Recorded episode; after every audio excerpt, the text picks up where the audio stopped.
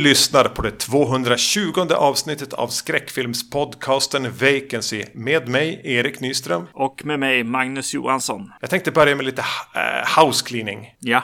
Eh, hemma hos dig någonstans ligger The Island of Dr. Moreau på Blu-ray och skräpar va? Ja, det stämmer. Är det någonting du känner att du vill se om? Nej, du, du kan ge bort det ja. exet. Så eh, är det nu någon lyssnare som är intresserad av den här eh, relativt misslyckade filmen mm. Hör av er, skicka ett meddelande på Facebook eller via mail på podcast.vacancy.se eller och, eh, på något annat sätt, vad nu det skulle vara, eh, så skicka Magnus den till er. Mm. Och hemma hos mig ligger eh, Charlie Sess och eh, The Haunting of Sharon Tate i min hylla och samla damm på DVD. Det här är ingenting jag känner att jag behöver ha kvar. Så tyckte ni att de filmerna som vi pratade om här för några avsnitt sedan, tror det är avsnitt 217 kanske, att de låter intressanta, återigen skicka ett meddelande så skicka skickar jag dem. Mm. Man eh, kan inte få alla tre. För vi vill ha rättvisa också. Ja. Men, men om, om jag nu då lyckas befria oss båda från lite plast. Så kan väl du berätta vad vi ska prata om för filmer i det här avsnittet? Vi ska eh, prata om lite giallo-doftande filmer. The Perfume of the Lady in Black från 1974 och The Duke of Burgundy från 2014. Och för er som lyssnade på våran eh, sammanfattning och toppfilmer eh, från 2010-talet känner ju då kanske igen The Duke of Burgundy som den som eh, vi ansåg vara 2010-talets bästa skräckfilm. Mm. Vilket ju går att ifrågasätta utifrån eh, vinkeln om det ens är en skräckfilm. Ja. Och jag tänkte att vi skulle försöka försvara det i det här avsnittet. För vi har inte pratat om den på podden. Nej. Och jag tror att jag gav något vagt löfte där om att de här topp fem filmerna där egentligen är någonting vi borde avhandla. Ja. Och då går vi bara liksom direkt på godiset. Ja. Så det här är vårt försvarstal. Yes. Men vi, vi tänkte börja och sätta någon slags stämning då. Eh, eftersom den lutar sig ganska kraftigt mot, mot både 70-talet och i viss mån även giallo-genren. Ja. Eh, och då drog jag bara fram, jag vet inte var jag fick den här idén. Med, med den här The Perfume of the Lady in Black. Men, men, men, du nappar på det i alla fall. Ja, precis. Jag trodde jag, jag skulle just fråga vad det var som som eh, fick dig att välja just den filmen? Alltså jag, jag har något minne av att ha sett den här för 10 plus år sedan. Mm. Minst, alltså så 12 år sedan.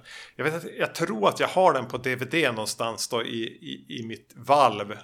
Från så här Raro Video som är ett italienskt. Mm. De, åtminstone gav de ut DVD. Jag vet inte om de hakade på till, till högupplöst format där. Men att jag köpte den på någon rekommendation eller från någon Giallo-lista. Och mina minnen från den var att det var en, en Giallo utan mord. Precis. Eh, och, och, och någonstans var det ju lite det som jag upplevde att uh, The Duke of Burgundy var. Mm. Och att det var lite den här filmen som, som um, insuper atmosfären från den genren. Både Giallos och kanske även ja, men, italiensk skräckfilm och, eller, och i viss mån även skräckfilmer från 70, 60 och 70-talet. Mm. Och, och producera någonting som inte nödvändigtvis är en direkt skräckfilm. Det var lite det jag var ute efter. Precis. Och, och, och, hade du sett den tidigare? Ja, jag hade faktiskt sett den eh, ganska nyligen. Alltså ett år sedan kanske. Ja. På något Blu-ray-släpp som jag köpte då. Och eh, blev... alltså, jag såg så mycket just då så jag bara, men vilken är det här nu då? Det brukar ju vara mm. så med Giallo-genren egentligen. Och eh, direkt den går igång så bara, ja, det är ju den här, vad bra. För jag minns att jag tyckte att den var intressant. Mm. Jag såg den nu på Amazon Prime. För de lyssnare som, som har den tjänsten. Mm. Så finns det ju liksom undangömt och lite halvt bortglömt en del italiensk genrefilm och en massa gamla slashers. Mm. Men, men den här finns där i en fin utgåva. Jag skulle ja. förmodligen samma transfer som du har på Blu-ray. Eh, precis. Så den såg ju riktigt bra ut. Den hade ingen text. Det fanns två versioner och jag trodde mig välja den med undertexter men jag såg inga. Eh, så, så det är ett litet tips om man nu hör till de som har valt att eh, signa upp sig på det så finns alltså The Perfume of the Lady in Black att se där. Den är regisserad av ett inte det första namnet man nämner när man, när man pratar eh, italienskt 70-tal. En, en man som heter Francesco Barilli. Han har skrivit en av de första giallos jag såg. Som heter eh, Who saw her die. Som också är i de här tassemarkerna till vad som egentligen kan räknas som en giallo. Ja. Men han har regisserat, han har gjort en del film. Jag tror att han fortfarande gör film. Ja. Någonstans verkar han ha, ha, ha svängt in på att göra dokumentärer. Men eh, som jag tar så är, är han aktiv fortfarande. Eh, men den titel i övrigt som han har regisserat som jag kände igen var Pensione Paura eller Hotel Fair. Står den i din hylla? Eh, nej, den har jag nog inte. Det är en sån här titel som har hängt med lite i bakvattnet för mig länge. Vad handlar den om? Ja, egentligen en kvinna i, som jobbar på ett laboratorie. Ja. Hon är väldigt fokuserad på sitt arbete men hon har även en sexuell relation med sin pojkvän. Eh, Och ibland umgås de även med sina akademikervänner. Fokus för henne verkar vara arbetet. Ja. Men under filmens gång så verkar det som att hennes förflutna tränger sig på barndomsminnen. Vad hände med hennes mamma? Vad hände med hennes pappa? Och det här eskalerar i takt med att hon ängsligt går runt och ser sin omgivning förändras. Vad, vad är dröm? Vad är verklighet? Vad är inbildning? Och vem kan hon lita på i det här? Precis. Eh, en, en liten eh, redovisning är att musiken, som också är ganska påtaglig här, är gjord av en man som heter Nicola Piovani. Utöver den här, ja, men han har gjort musiken till ganska mycket italiensk film. Långt in på 90-talet. Bla, bland annat den här Livet är underbart med Roberto Benigni som vann en massa Oscar typ 95-96 någon gång. Eh, men han har gjort ledmotivet till Larry Davids Curb Your Enthusiasm.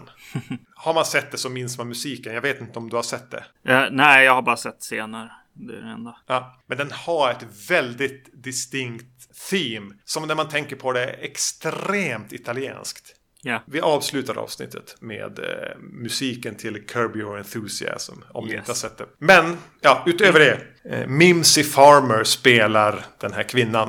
Och hon är med i princip varenda scen. 98% av filmen är hon med. Precis. Och henne har vi sett i, eh, kanske sett i Four Flies on Grey Velvet. Ja, Nu, nu verkar hon göra scenografi. Bland annat hade hon gjort saker till eh, Guardians of the Galaxy.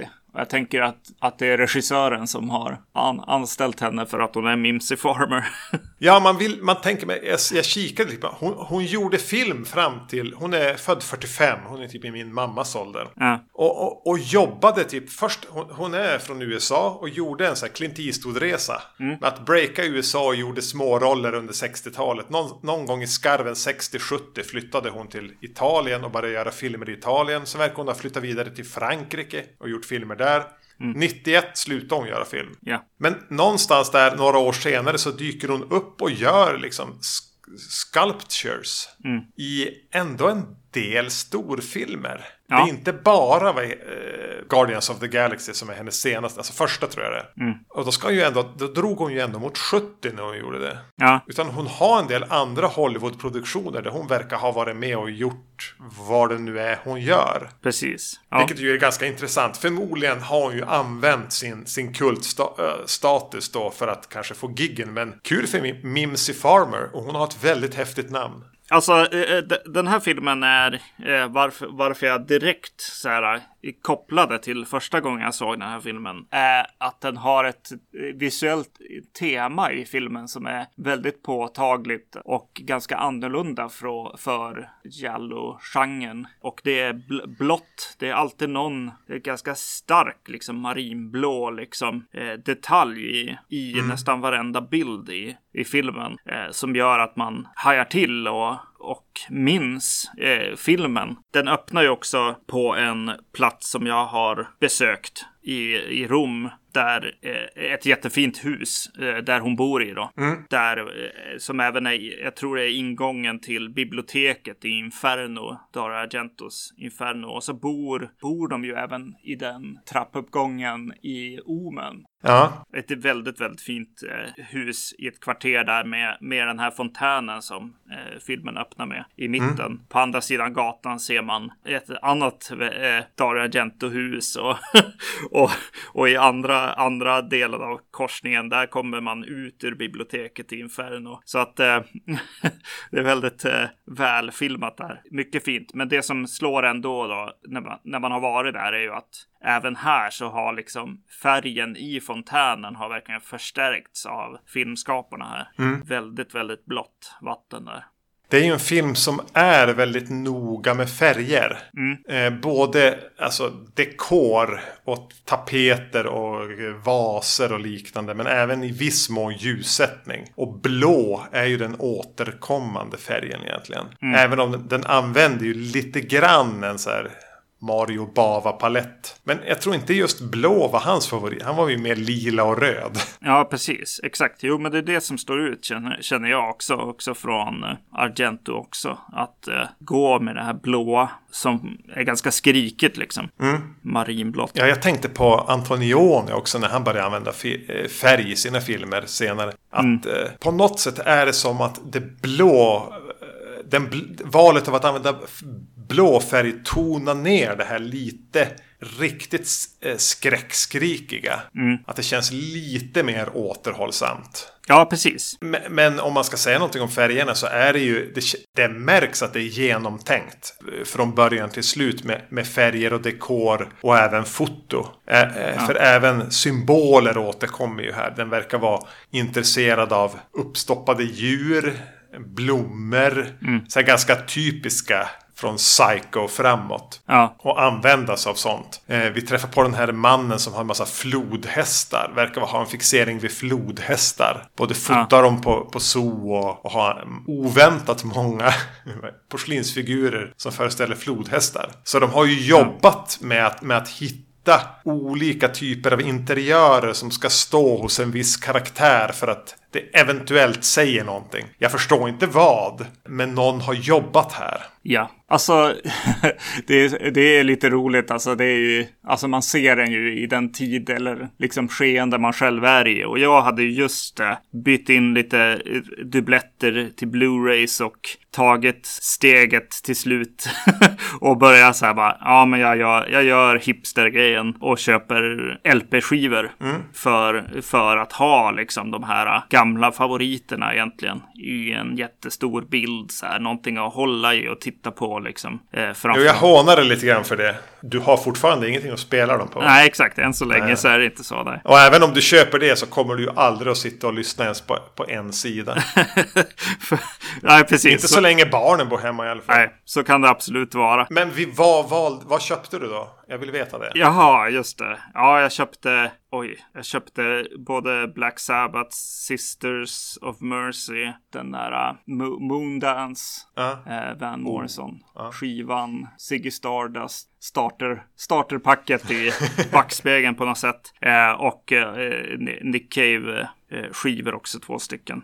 Jag hittade en massa Nick Cave-skivor på vinyl på, eh, ja det var inte julafton, men någon dag efter så var vi hemma hos mina föräldrar och åt. Ja. Eh, och jag bara, jag mindes då vi var nere vid, vid, eh, i gillestugan där vi har en öppen spis och satt och pratade. Och där är min, alla min pappas vinylskivor. Och då minns jag att under någon av svängarna jag, jag flyttade hem, vilket jag verkar göra då och då under en kortare period. Ja. Sover i en månad eller två hos mina föräldrar när mitt liv krisar. Men vid någon av de vänderna så tog jag de vinyler som jag av någon anledning hade köpt på mig och bara ställde in där. Och, och, och jag började blada nu där. För, ja, men jag tror jag har några här. Och då hittade jag också så här Your Funeral My Trial med Nick Cave på vinyl. Ja. Tender Prey, Murder Ballads. Jag hittade även så här Songs och Haja-skivor på vinyl som jag tydligen har köpt. Nice. Det är, kul, det är kul att köpa på sig saker och glömma bort att man har köpt dem. Ja, precis. Som en jävla ekorre, att man gräver ner dem hemma hos anhöriga. Ja, men alltså det som, som jag, varför jag tog upp dem, det är för att eh, jag känner att den här filmen ändå pratar om att det finns ju eh, något typ av värde i ett objekt ändå.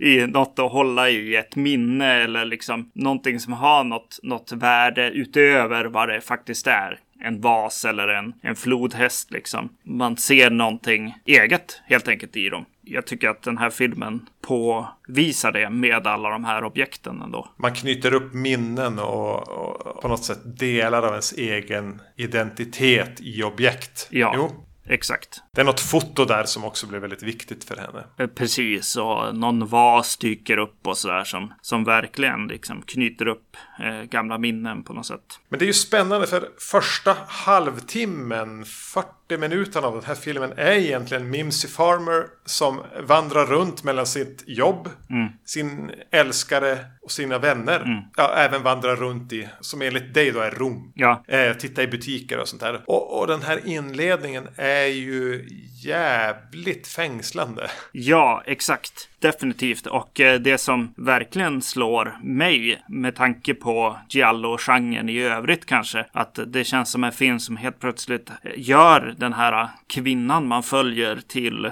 en fullfjädrad människa som jag ska eh, följa och känna för och den jag ska som tittare ska liksom vara i filmen så att säga. Mm. Men männen hon möter är, är ganska irriterande och, och skit helt enkelt och hon känner sig liksom eh, hotad eller sårad eller man får förstå det och hålla, hålla med henne liksom och vara med, med henne istället för männen. Hon blir subjektet i filmen. Ja, fullt ut. Och ja. det handlar ju mycket om att Mimsy Farmer ska vandra runt och reagera på olika saker. Mm. Ibland är det på andra karaktärer, men ibland är det typ på en vas i ett skyltfönster. Vilket lägger ganska mycket ansvar på henne som skådis. Mm. Och jag måste ju ändå säga att jag tycker att hon är skitbra. Ja. Jag har aldrig, jag kan inte minnas att jag någonsin har reagerat på att en skådis i en italiensk genrefilm är så här bra. Nej. För jag är helt med henne. Mm. Jag vet inte om du håller med. Ja, absolut. Jag tror att på ett sätt så är det det att filmskaparna är det också. Ja. Att vi ska följa henne. De, de sätter de här männen runt henne som tittar på henne och det sitter någon äldre gubbe vid någon parkbänk och så här. Ah, kolla vilken söt tjej. När hon mm. går förbi och så där. Att man, man får känna med henne så här att vilka jävla as mot för vad man kanske är van vid i italiensk eh, genrefilm. Men jag ska säga det att Barilli här är några år yngre än resten. Han, han var inte 30 när han gjorde den här. Och inte heller han som gjorde musiken. Och jag såg även fotografen är också mm. i 30-årsåldern. De, de, är yngre än Argento. De är yngre, framförallt yngre än Fulci och Bava och gänget. De här. Det, det, är på något sätt som att de representerar ett, ett yngre garde. Mm. Som på något sätt har lite lite andra idéer och jag tycker definitivt den är med, nästan medveten om ett slags male gaze här och vill kommentera om det. Ja. Och det är man ju definitivt inte van i italiensk eh, genrefilm från, från 74. Nej. De är ju i, i vanligtvis i, i högsta del bidragande till den. Mm. Men jag upplever att det finns en, en, en tanke här. Det finns en liten vilja av att nu gör vi nästa nivå på, på, på genrefilmen. Nu mm. försöker vi trycka fram det lite, lite grann. Vi har idéer och vi har samtidigt ett kunnande. Ja, precis. Jo, och, och Ja, jag tänker till exempel att han kanske tänker på det utifrån, eller det slår mig att, att det finns en sexscen här tidigt till exempel. Där mannen faktiskt tillfredsställer henne också. Ja. Visst är sexscenen re oväntat realistisk också? Ja. Det känns som en, som en sexscen. Inte som typ två skådespelare som typ studsar mot varandra. Nej. Som jag också har upplevt det kan vara i en giallo. Mm. De där kan ju omöjligt ha sex. De ligger ju bara och, och liksom så höfttacklas i, i sängen. Ja. Men det där kändes ju åtminstone lite mer som en riktig sexscen. Ja, precis. Men det som jag tänkte på ganska snabbt här. Alltså jag är fängslad, jag sugs in i den ganska snabbt. Det känns hantverksskickligt och musik och foto känns, ja men det är med. Är att det här är på något sätt en, en italiensk genreversion av Polanski. Mm. För jag tänker både på Repulsion och på Rosemary's Baby här. Ja, exakt. Ja, men så är det ju definitivt. Och jag tror att jag skulle säga att det är huvudinspirationerna. Ja, precis. Ja, definitivt. Och eh, om man tittar ännu längre bak, men det, det har ju Polanski med sig också. Men det är också det här spökhus känslan helt klart med i det liksom. Men lite instängd eh, i, gå i korridorer med, med lampan tänd liksom. Fast ja. modernt liksom. Och då blir det ju Polanski. Absolut. Och där, där blir ju Ja, men i, i, alla fall i början så blir det ju just att, att männen får vara det här lite obehagliga som smyger sig in och, och skakar om och börj, påbörjar den här resan in i dåtiden där det no har hänt någonting. Mm. När hon är ung, som den här äldre grannen som kommer ingående i hennes eh, lägenhet. Han som vill låna te. Eh, precis, tränger sig på och vi får se hur han fixar till med flugan innan han går dit och så här. Eh, I princip kollar andedräkten lite. Uh, uh. och ska in där liksom. Och så sen när han går där och hon så här backar in i sin lägenhet medan han tränger sig på lite grann. Och så tittar han in i, i sovrummet och nästan fastnar med blicken vid, vid sängen där. Det är, en, det är en häftig start helt klart. Alltså man blir ju eh, engagerad och då och alla de här övergångarna sen till flashbacks och sånt som blir kvitto på varf, varför känns det så konstigt och obehagligt. Men vad, vad tycker du om de här hintarna om att det eventuellt är typ voodoo inblandat? ja, det är ju, det är ju avtramp. Jag, jag, jag, tycker det är lite pinsamt. Den, den uh. scenen är ju väldigt eh, eh, jobbig när de sitter och pratar om det och sådär. Och man bara, åh oh, shit, alltså det här. det här har inte åldrats väl. Nej. Eh, helt klart. Jag gissar att, att det är ett, ett lager som de som han vill lägga in i filmen som en gotisk skräckis till exempel. Spökare mm. kanske. Och i det här fallet är det mer så här, är det häxerier eller liksom sådana typer av av magi som, som gör att eh, hon börjar känna så här. Det blir ju så märkligt för man är inte van att se afrikaner i eh, italiensk film. Mm. Och när det nu för en gångs skull dyker upp så ska de ska det på något sätt antydas som att det handlar om någon slags afrikansk häxmagi. Mm. Och att de är ute efter henne. Ja. Fan. Ja, exakt. Jag, kunde, jag, jag gillade ju hennes här sköna häng med de där akademiker-tenniskompisarna. Ja. Och, och, och hur hennes pojkvän ville ha med henne. Men kan vi inte bara få spela tennis med våra kompisar? Mm. Och hon, nej, jag ska jobba. Nej, men det, det är nice alltså. Jag fastnar ju vid symboliken, objekten och, och så också i den här. Det blir ju ett mysterium med, med de här färgerna och objekten och, och det blåa och bara vad vill han säga så här? Det måste finnas något mer här. Så jag kanske blir, eh, jag har ibland det att luta mig tillbaks på när det blir liksom lite pinsamt som i det där.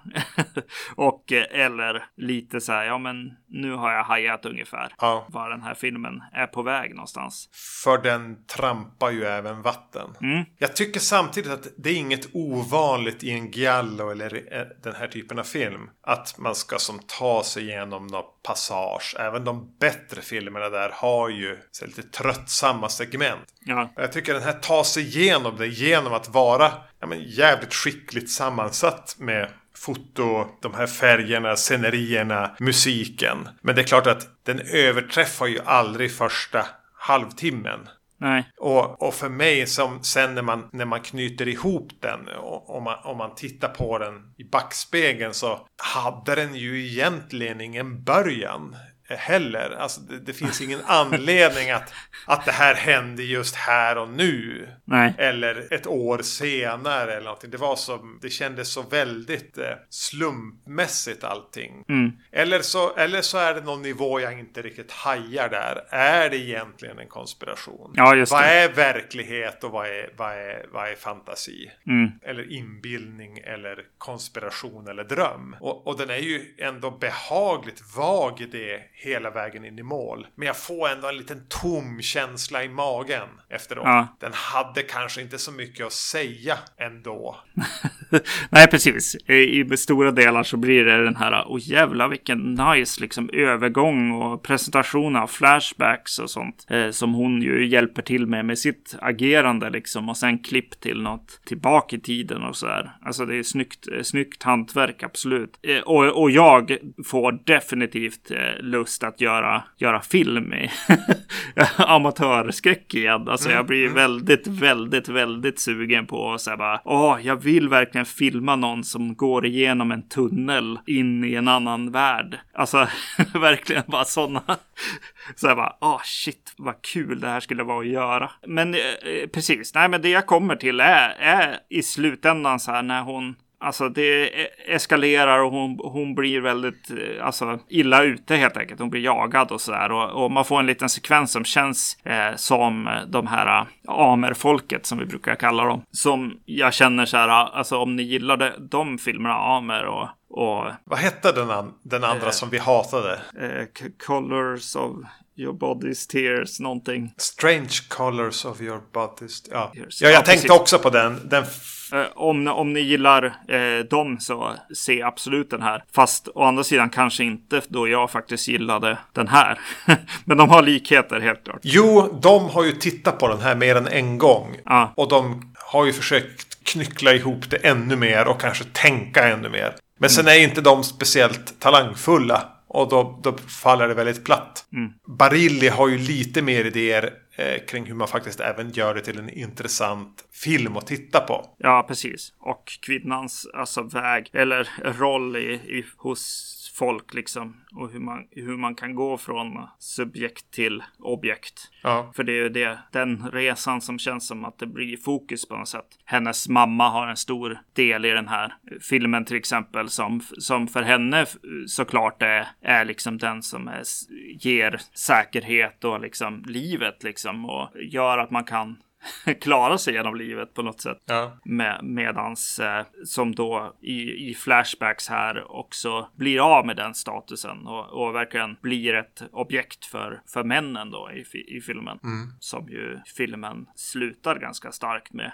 kring dem eh, temat känner jag. Det finns eh, freudianska tankar här. Ja. Som inte är helt ointressanta. Även om det blir lite platt på vissa mm. sätt. Men ja, jag två saker som jag vill säga innan vi går vidare. Ja. Jag nämnde att jag tyckte att sexscenen, det är väl bara en, nej det är två, känns oväntat realistiska, det är en sak. Ja. Men även våldet. Alltså, det, det, det, är inte mycket våld i den här filmen och det, det, de håller tillbaka det till slutet. Men mm. när det väl kommer så även det känns Alltså det är inte så löket som det brukar kunna bli med, med så fumliga eh, rakblad i huden och alldeles fel färg på blodet. Utan det, är ganska, det känns konstigt att använda ordet smakfullt. Mm. Men någonstans är det det det är och framförallt är effekterna smart använda. Mm. Ja, men någon hugger i, i i ryggen med, med, med ett vasst föremål. Ja. Lite märkligt att han dör av det. Men, men då så är det ganska snyggt använt om någon blir huggen i, i huvudet med, med, med, med någon yxa eller vad det är. Och det är också så oväntat snyggt genomfört. Jag var så rädd att, att jag satt som och väntade. Jag förstod, eller hade jag ett minne av att det skulle bli en liten uppskruvning av våldet. Mm. Och jag satt där och var så rädd att det skulle vara så taffligt och fumligt genomfört. Att det skulle ta mig ur den här stämningsfulla berättelsen som det ändå är. Men det gör ja. ju inte det. Nej. Det håller det ihop det. Mm. Men min sista punkt är titeln. Ja. Har de valt en titel för att den låter jävligt giallo? Ja.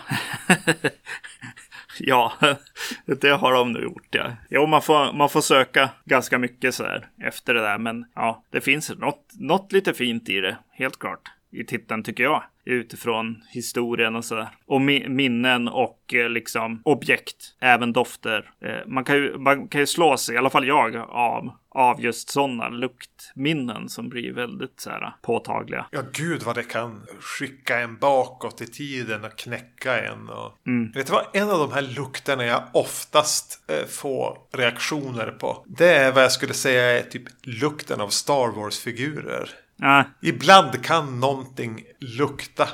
Den här plastiga lukten. Mm. Och helt plötsligt är jag fem, sex, sju år gammal igen.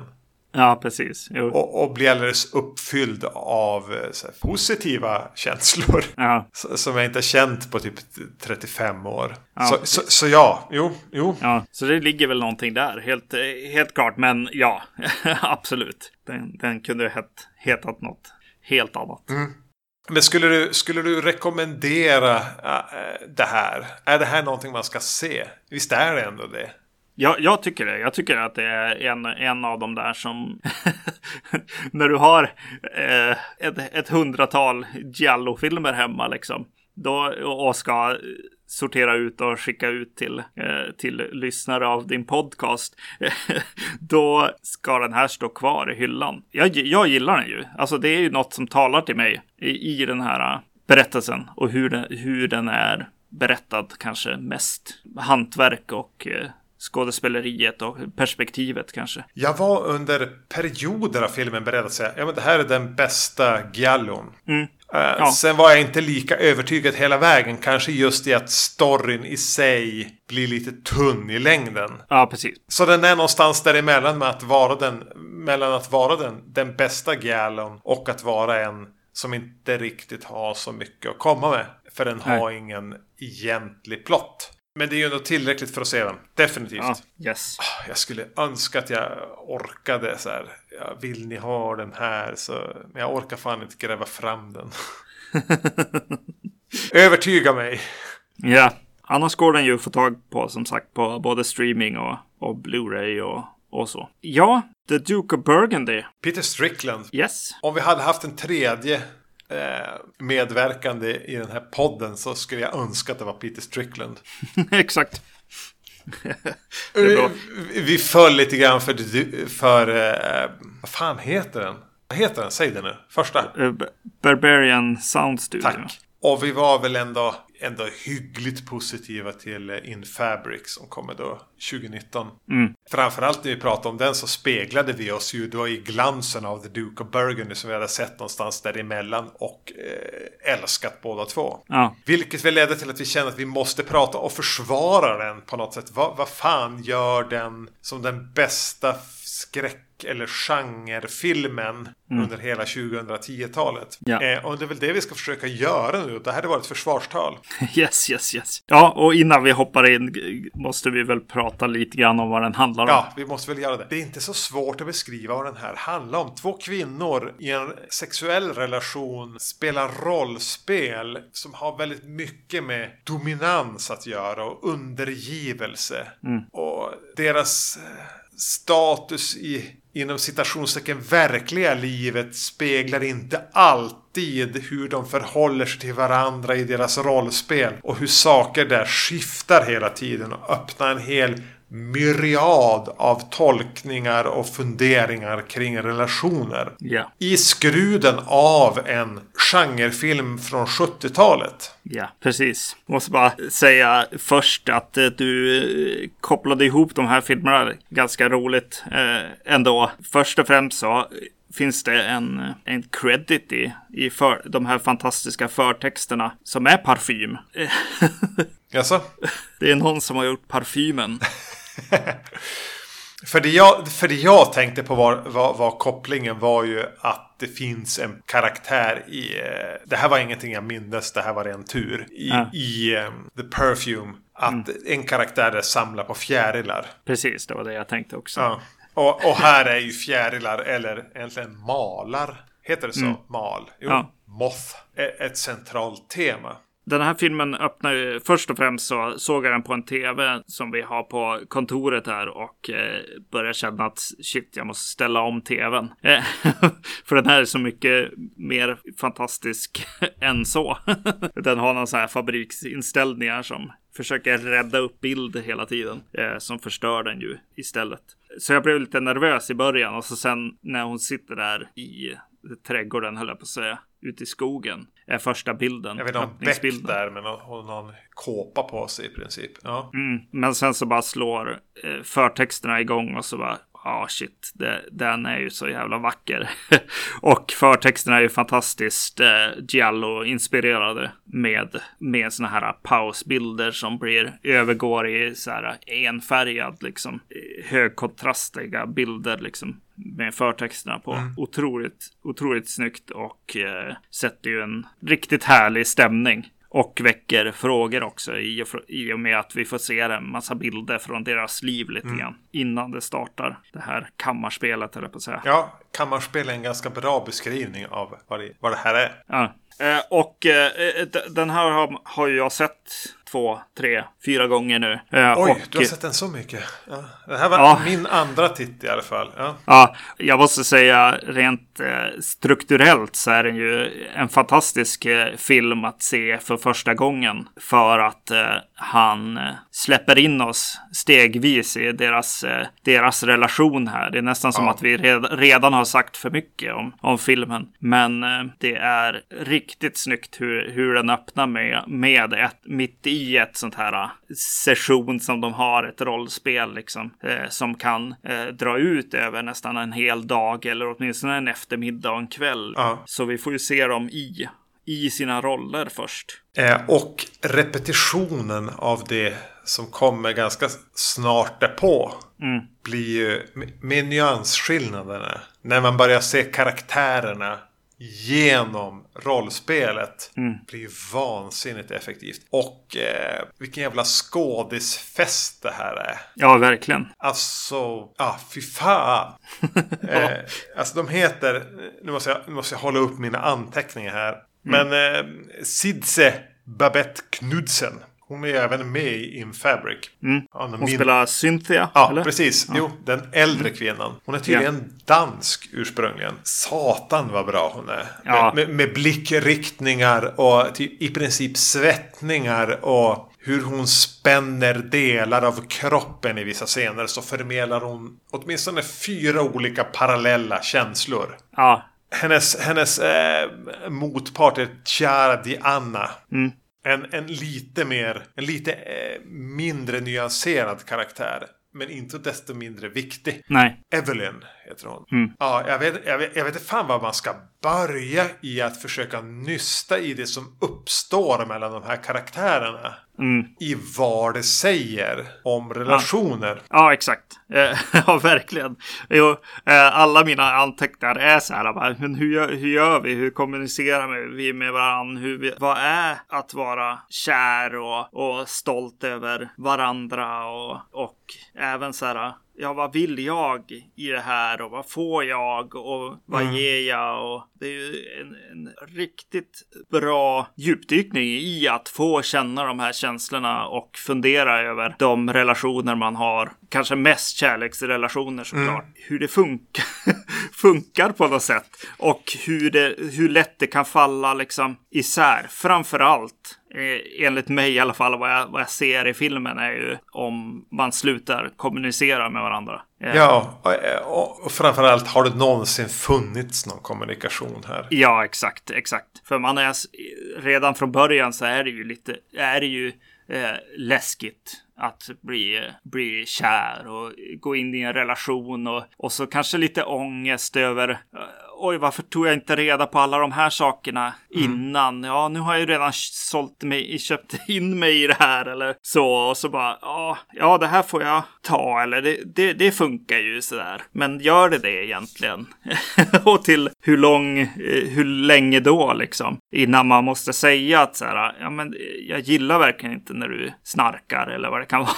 alltså, mm. Eller eh, klipp, klipper naglarna vid tvn eller andra exempel. Vad som helst. Och hur den skiftar runt maktpositionerna här också. Mm. För vi har en, hon som regisserar hela rollspelet som vi presenteras för i inledningen är ju samtidigt hon som vill vara den undergivna. Mm. Så den undergivna har på något sätt makten över den dominanta som är något motvilligt och samtidigt då blir den undergivna men i ledan över att ställa upp vilket är ganska snabbt blir tydligt att hon gör på det här rollspelet mm. så börjar hon utöva riktig sadism i sin frustration eller sitt leda på det här. Mm. Och, och var är makten då i den givna situationen? Fan mm. vad jag satt med det. Och det minns jag även från när jag såg den förra gången. Att jag fastnade fullständigt i liksom den här. Det är sådana korsbefruktningar av makt och relationsstrukturer att man blir helt matt. Mm. Du skulle kunna ha en hel kurs på universitetet kring den här filmen. Och det finns så mycket av, av allt också. Alltså han, han går igenom och liksom provar och väcker tankar. Och så hela tiden utifrån att man får känna det.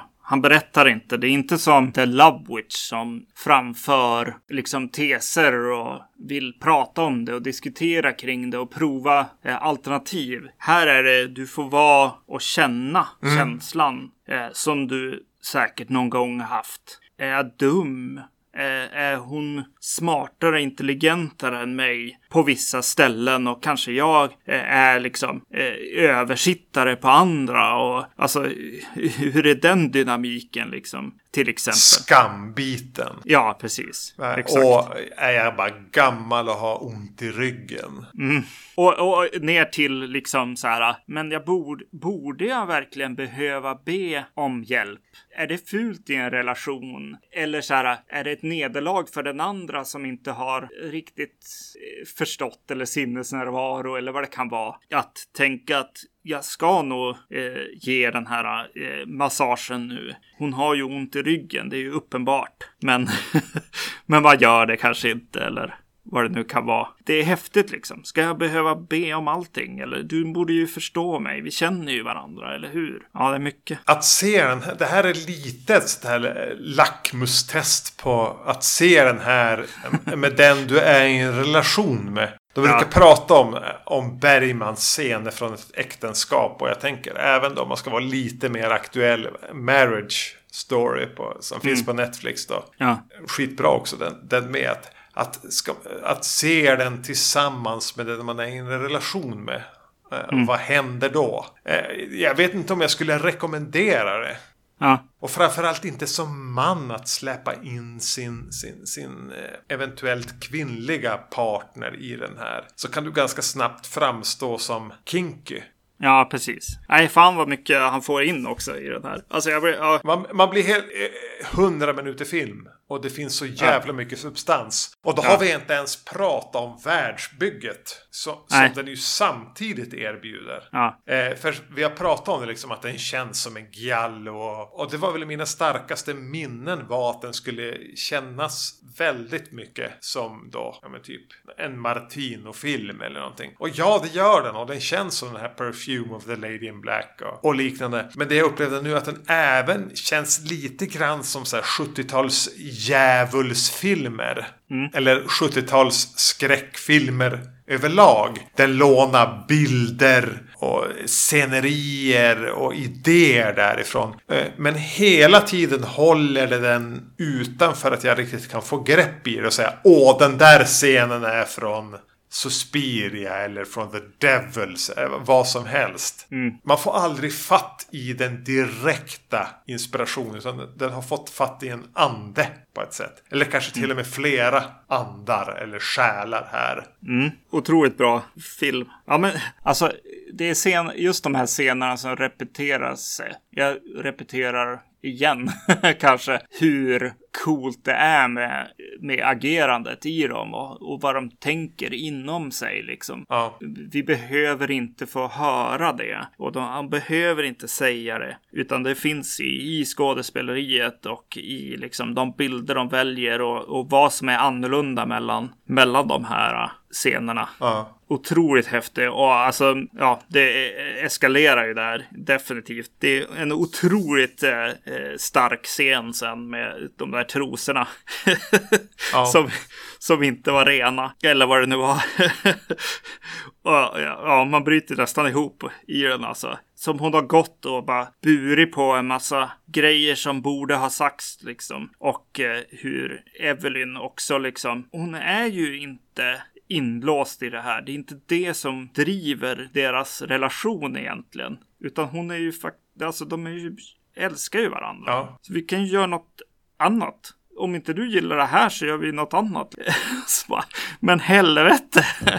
Om jag pratar med varandra som sagt. Och eh, nej, det är väldigt, väldigt starkt och eh, eh, fint. Och favorit liksom. Paketeringen liksom också. Så det, ja, det blir ju väldigt enkelt att lyssna. För den pratar ju både bildmässigt och, och liksom hur den ser ut, hur den är klippt, hur den låter. Ja, allting är som vanligt hemma för mig. Och då att, att eh, ta upp de här känslorna och tankarna och idéerna och, och provar en massa saker. Och, och, och vissa tar ju, andra gör, gör det kanske inte så här för mig specifikt. Men det finns så mycket där att, att plocka av och tänka kring. Ja, den uppmanar ju på något sätt även till självrannsakan. Uh, ja. och, och, och, där någonstans ligger ju även, alltså det känns ju som att det ligger en ondska någonstans i det här att inte vara lyhörda.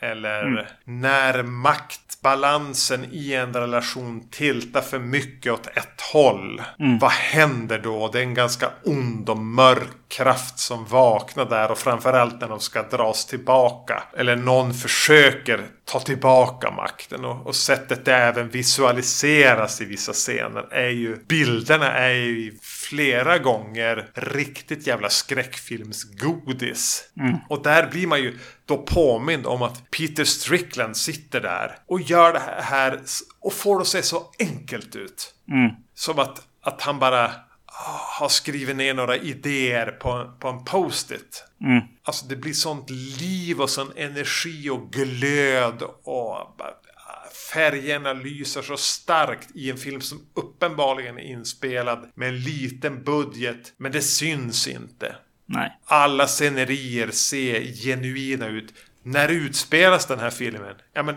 fan, ingen vet. Nej. Den är helt tidlös i världsbygget och det spelar ingen roll. Man sitter heller inte och letar efter tidsmarkörer. För man blir så involverad i bilderna, i makten, i relationsanalyserna att eh, man blir ju behagligt matt av den också. Ja, alltså, ja, eh, mycket, mycket bra. och vad heter det, jag ska bara, bara, något som, som jag hade med mig in som jag, jag så här bara, fan vad jag tyckte att det där var bra. Och jag tycker det ju fortfarande. Det är ju scenen när de ligger på varann efter ett sånt här äh, session. De bara hänger i, i sängen i princip och eh, Evelyn liksom kliar henne på, be på benet där, Cynthia. Ja. Och eh, helt plötsligt kommer då en tanke eller en, en känsla av att eh, Evelyn det Evelyn vill säga eller uttrycka eller så kommer som i en spöklik liksom röst som eh, försöker ta sig fram till henne till Cynthia via kanske, ja om jag kliar på det här viset kanske jag säger det här. Eh, jag vet inte. mm. Men det är, det är tyst och, så, och kameran åker liksom lite iväg där och dröm, drömmer sig iväg. Ja, det blir som ett spöke liksom av, av de här orden som hon säger. Och just att hon kanske inte heller, jag känner där att så här, det här är en underbar stund, säger hon på ett sätt. Men hon, eh, hon, vet kanske nästan inte själv att så här, ja, för jag har hittat en som jag kan göra de här sakerna med. Mm. Men det de, det de ligger och gör är en helt annan bara, bara vi är. Vi bara är nu. Mycket fin scen tycker jag. Och det är samtidigt ganska läskigt det här med relationer. Ja, exakt. Jo. Alltså att, att det mellanmänskliga i, och i det här fallet sexuella relationer, får bli nästan poltergeisten i sig. Mm.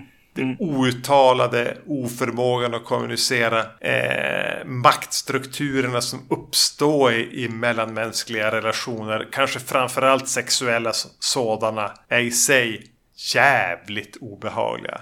Och förhållandet i olika sammanhang också. Att de, de går ju ut från huset och, och till Cynthias jobb då som föreläsare och liksom auktoritär person i, i de här kretsarna med, som studerar fjärilar eller vad Fjärilar. Och, och, då får ju hon, Evelyn får ju liksom panik och, och känner så här, åh jag håller, nu, nu pratar jag kanske utifrån hur jag känner att hon känner, inser jag. Men att så här, oj, jag har tappat greppet här. Oj, de här är mycket bättre för henne och så här egentligen. Och oj, jag måste visa mig delaktig i det här också och försöker och missar och, och det börjar bli pinsamt och hon mår jättedåligt och börjar till och med så här, ah, allting går åt helvete och hon kommer ändå bara vara med någon annan och själv börja titta efter andra fiskar och sådär. Mm. Kommer vi närmare varann om vi går till andra eller inte? Nej, det är väldigt, väldigt många spår och tankar här, helt klart.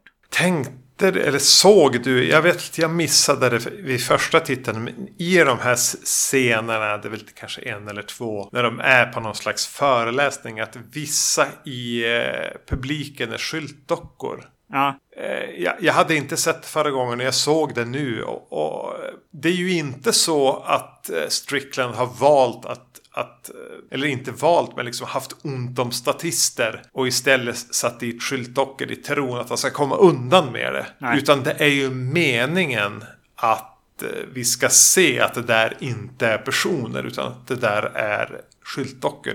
Och det pekar ju en ganska tydlig hand fram mot In Fabric också. Ja. Mm.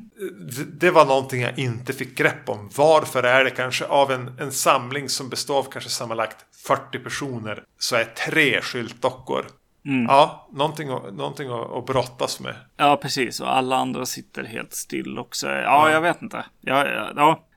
Den får man se några varv till då. Ja, han har en hang-up på skyltdockor, är jag övertygad om. Ja, precis. Yes, absolut. Ja, skräck kan man ha ett ganska, en ganska bred definition av. Mm. Eh, och jag tänker särskilt om man plockar in känslan från andra skräckfilmer. Det här är lite grann som när jag brukar prata om film noir. Att mm. många förknippar film noir med att då ska det handla om en, en, en deckare i trenchcoat som får ett uppdrag och pratar med voiceover och är Humphrey Bogart och, och, och, och röker. Men mm. att noir-känslan kan vara vidare än så. Mm. Om, man är, om man har på sig de glasögonen och hittar draman eller komedier eller andra typer av filmer som definitivt är noir. Mm. Och här tänker jag att jag får använda mig det som ett slags försvarsargument till varför det här även är en skräckfilm. Mm. Är ju just att, ja men förutom det vi redan har pratat om så är ju, andas den ju så mycket samma luft som så många klassiska skräckfilmer. I alla fall i, i, i min bok, klassiska skräckfilmer. Ja. Att man måste som vara beredd mer att acceptera en slags ande. Än ja. snarare liksom att, att någon drar upp en kniv och sticker i magen på någon. Eller att det lufsar runt en varulv i, i, i höstlandskapet. ja, absolut. Yes. Mm. Det är väl just, just uh det var, det var någon som sa, jag lyssnar med halv, halva örat, men att just eh, ny, ny förälskelse liksom. Där, där har du ju ganska mycket av samma kemikalier och sånt i kroppen som utsöndras som när du är rädd och behöver eh, slåss för livet liksom. Men eh, ja, nej men absolut att, att nu är det här det. Alltså om, om, om Giallo-genren får vara skräck så, så är ju det här också det. Ja. Eh, kan jag tycka. Ja, jag tycker inte vi behöver eh, skämmas för, för, för våra, våran eh, 2010-talets bästa skräckfilm. Eh, och vem fan bryr sig? Liksom? Det är våran jävla podd. Exakt. yes. Eh, och det kommer det fortsätta vara. I, I, nästa avsnitt. Då blir det skräck va? Jävlar i mig vad det blir skräck. Då ska vi prata om The Thing. Ja, tre gånger. Ja. Så det blir inte en tidsresa där. Så mm. eh, håll till godo inför det. Yes. Podcast.vacancy.se är en mailadress. Man kan skicka mail till oss om man vill ha några av de filmer jag nämnde i inledningen. Eller om man vill eh, ifrågasätta, fortsätta ifrågasätta The Duke of Burgundy status som en av 2010-talets absolut bästa filmer och definitivt bästa skräckfilm. Eller genrefilm. Eh, eller bara inte håller med eller håller med. Det kan man även göra på Facebook. Man kan kontakta oss. Vi finns även på Instagram. Vad heter du på Instagram? Zombie-Magnus. Lätt att komma ihåg. Jag är lite svårare med min gamla studentmails akronym Erknym. Men eh, sök upp oss där. Man kan få gärna följa oss även om framförallt jag är extremt tråkig. Man, man kan ju även skicka ett meddelande till oss där. Och, skälla på oss för, för att vi gillar Peter Strickland så jävla mycket. Ja. Eh, annars iTunes, Spotify, Acast, förmodligen andra podcastleverantörer, jag vet inte riktigt. Jajamän. Eh, men eh, utomjordingar i nästa avsnitt då. Och vad de gör med oss. Ha det gött! Hej! Ha det bra. Hej.